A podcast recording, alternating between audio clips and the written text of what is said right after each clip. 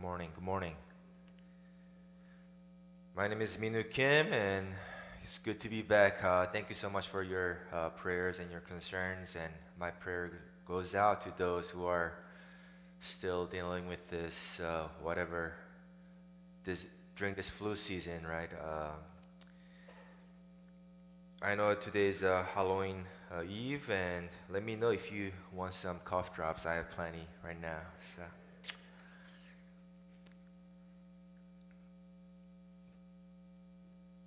Today's scripture message comes from uh, Romans chapter 8, verses 12 to 25. So then, brothers and sisters, we are debtors, not to the flesh, to live according to the flesh. For if you live according to the flesh, you will die.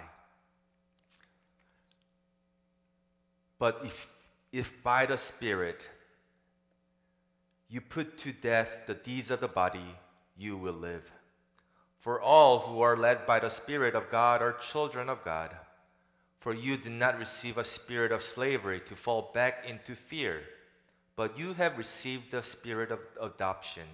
When we cry, Abba, Father, it is that very spirit bearing witness with our spirit that we are children of God, and if children, then heirs, heirs of God and joint heirs with Christ, if in fact we suffer with him, so that we may also be glorified with him. I consider that the sufferings of the present time are not worth comparing with the glory about to be revealed to us. For the creation waits with eager longing for the revealing of the children of God. For the creation was subjected to futility not of its own will, but by the will of the one who subjected it, in hope that the creation itself will be set free from its bondage to decay and will obtain the freedom of the glory of the children of God. We know that the whole creation has been groaning in labor pains until now.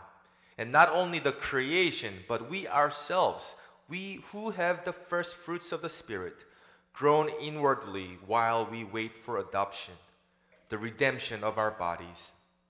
For in hope we were saved. Now, hope that is seen is not hope, for who hopes for what is seen? But if we hope for what we do not see, we wait for it with patience. This is the word of God for us, the people of God. Pray with me for Almighty God, may the words of my mouth and the meditation of all of our hearts be acceptable to you. O Lord, you are our rock and our redeemer. Amen. So today we are uh, concluding our five week long stewardship campaign uh, with the holy habit of changing the world. It takes a congregation to change the world. If you're aware, the mission of the United Methodist Church is to make disciples of Jesus Christ for the transformation of the world. The various holy habits uh, we mentioned previously worshiping, sharing the good news, making disciples, and giving all of these shape us into becoming Jesus' disciples. And what our denomination wants to clarify in our mission statement is that making disciples is not an end in itself, but that our personal holiness has a direct impact on social holiness, on the transformation of the world. Or, in other words, our discipleship is not just a means of us getting to the kingdom of God in heaven, but it is also a means of bringing the kingdom of God here on earth. In Revelation 21, we see a description of what the kingdom of God looks like a new heaven and new earth, where Christ fully reigns, where death will be no more, mourning and crying and pain will be no more, and where all things are made new. This kingdom is like the peaceable kingdom envisioned by the prophet Isaiah, where there is no violence between prey and predator. In his kingdom, there is neither brokenness nor injustice. In this kingdom, those described in the Beatitudes live a way of life that is subversive to the way of our world. Blessed are the poor in spirit, for theirs is the kingdom of heaven. Blessed are those who mourn, for they will be comforted. Blessed are the meek, for they will inherit the earth. Blessed are those who hunger and thirst for righteousness, for they will be filled.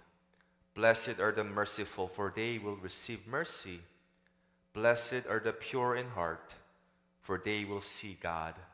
Blessed are the peacemakers, for they will be called children of God. And blessed are those who persecuted for righteousness' sake, righteousness' sake, for theirs is the kingdom of heaven. And this kingdom is not just what we anticipate in our afterlife, but also what is to be revealed in our daily midst. The Apostle Paul said to those that those who live by the Spirit have their citizenship in heaven. Then, when we gather together, our community becomes a colony of heaven, and our communion becomes a foretaste of heaven. When those who confess Jesus as their King gather together, the gathering itself becomes the kingdom of God. When those who are made new in Christ come together, the place of that gathering is also made new in Christ. And when those who are transformed through Christ come together, the surrounding of that gathering is also transformed through Christ. It is just like what Jesus said in Luke the kingdom of God is not coming with things that can be observed, nor will they say, Look, here it is, or there it is. For in fact, the kingdom of God is among you.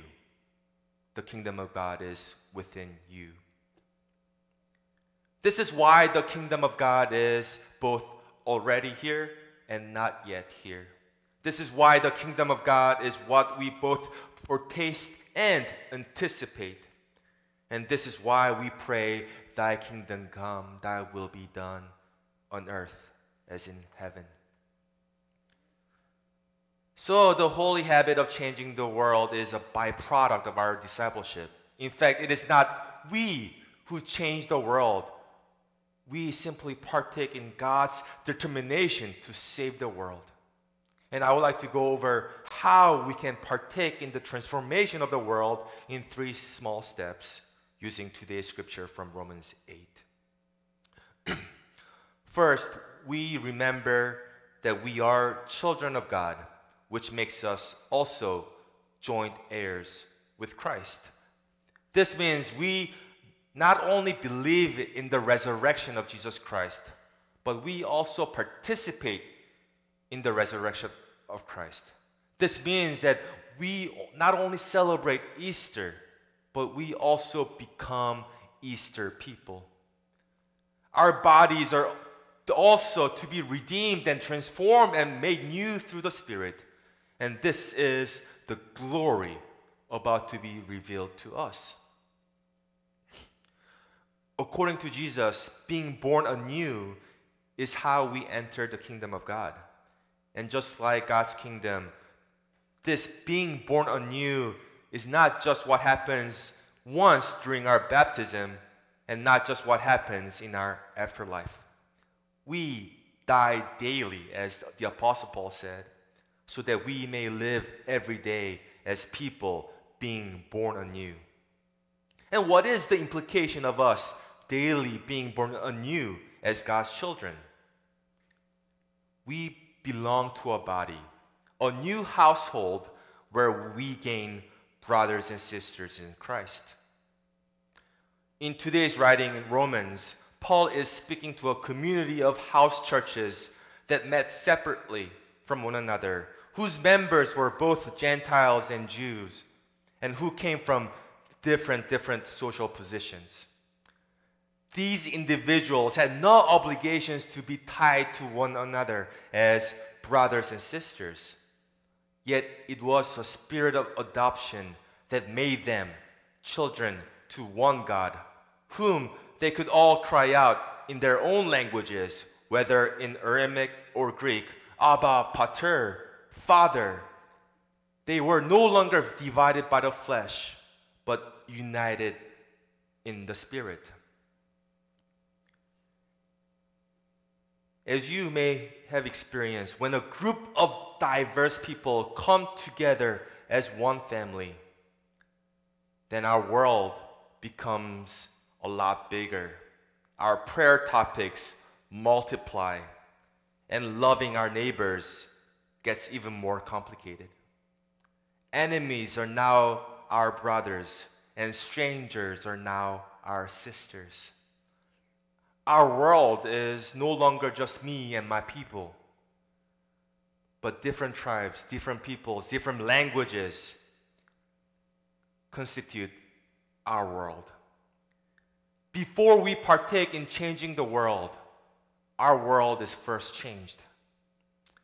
And through the Spirit, we learn how to love God and love neighbors in our ever changing world.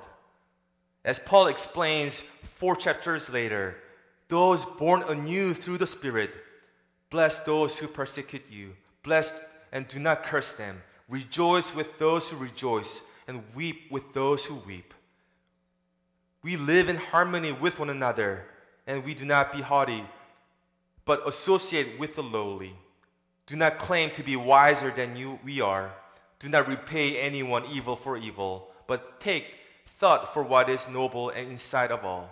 And if it is possible, so far as it depends on us, we live peaceably with all.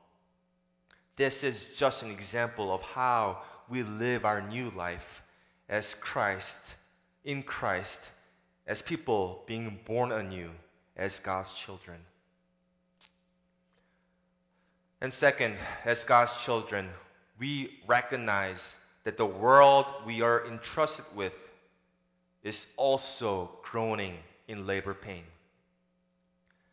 As our world expands, we realize that we are not the center of the universe.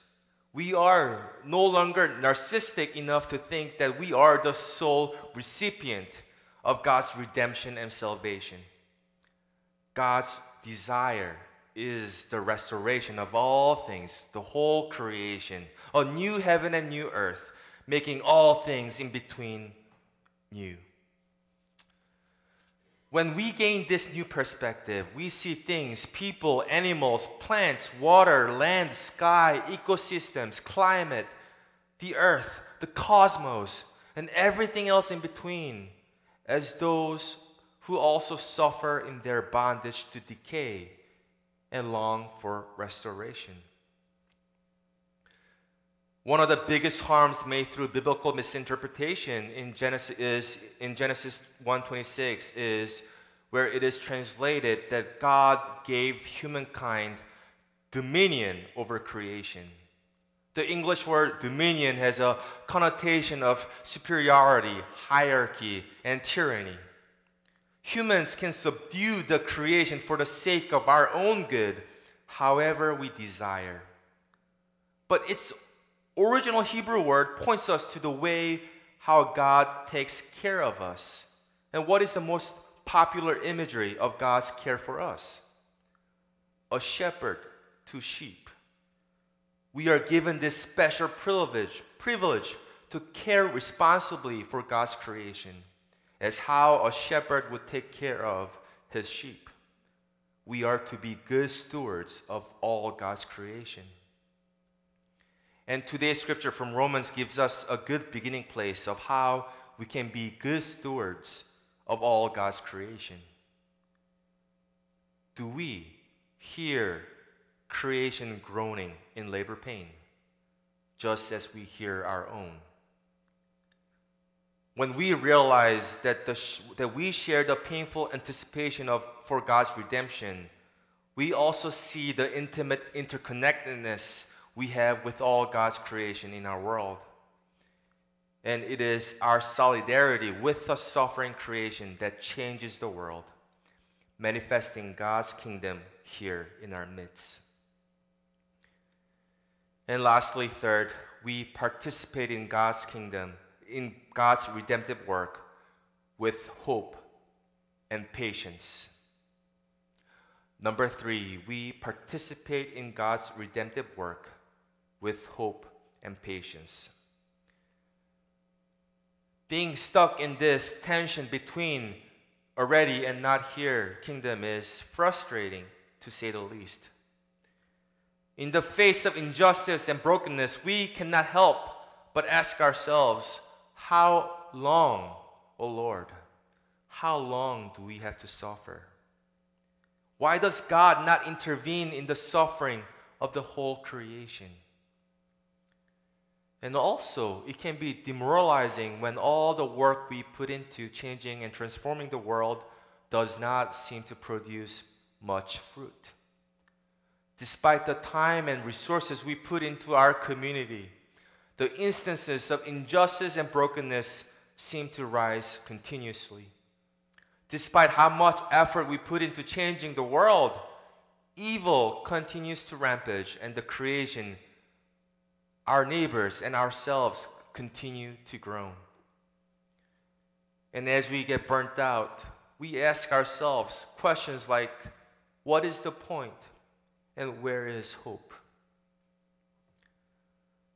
But Paul says the children of God have the first fruits of the Spirit.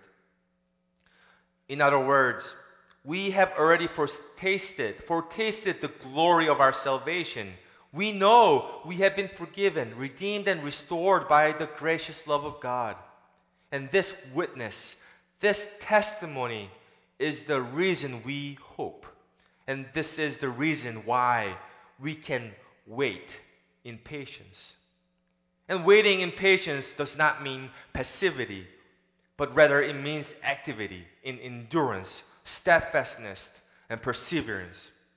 It's like staying alert and staying awake throughout the night, doing our due diligence so that the kingdom of God may be revealed through our alternate way of being in the world, depicted in the teaching and the ministry of Jesus Christ. This is how we get to change the world. This is how we get into the holy habit of changing the world by remembering that we are children of God recognizing the groans of all, our, all God's creations, and participating in God's redemptive work with hope and patience. And today we celebrate the way St. Stephen's participate in bringing God's kingdom here on earth. Your stewardship and generosity make possible our congregation's habit of changing the world. Our congregation care team works as the front line of those going through crisis within our body. The ministries involved are the likes of Shepherd Ministry, Stephen's Ministry, Prayer Chain Ministry, and more. Our outreach ministry focuses on the needs of our greater community. Grace Ministries, Green Groceries, Hypothermia, Food for Thought, and our partnership with nonprofits like Facets, the Lamb Center, Fish, and more. And we also create safe spaces for our neighbors to experience love. Love is all you need for adults with disabilities, and our fellowship programs like for children's and youth. Our committees like Church and Society study and advocate for various current issues in our society. And I apologize if I did not mention your ministry, but the point is that the St. Stephen's congregation has been and is deeply involved in God's redemptive work. And it is your continued stewardship and generosity that strengthens our participation in changing the world. Whenever we look at the news or whenever we scroll through our social media, there are so many reasons for us to be disheartened and to be discouraged by the loud groanings of the creation. Despite all these, we have a reason to celebrate. We celebrate because we have received the first fruits of the Spirit that make hope possible. And it is this hope that allows us to seek God's kingdom here on earth as it is in heaven. And it is this hope that spurs our participation in God's redemptive and salvific work for the whole creation. So let us continue to hope, and with this hope, let us continue to celebrate. In the name of the Father, of the Son, and of the Holy Spirit, we pray. Amen. Abba, Father, we praise you. Through your boundless grace and mercy, we have been set free, free from the controlling power of sin, free from a way of life that leads only to death, free from hopelessness and fear. But not only that, but through your Holy Spirit, we have been invited into your family, your household, adopted as your own sons and daughters, children of God, and made heirs of your glory.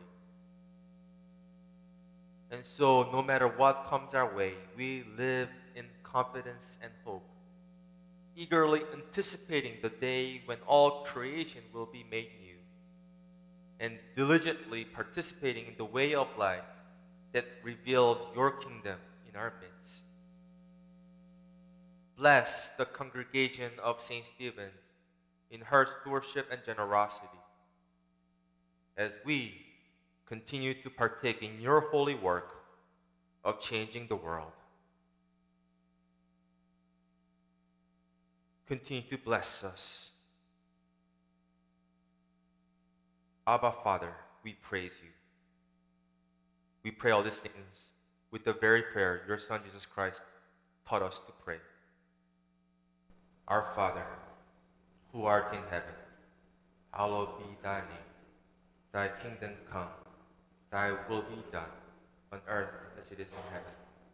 Give us this day our daily bread, and forgive us just as we forgive those who trespass against us. And lead us not into temptation, but deliver us from evil. For thine is the kingdom, and the power, and the glory forever.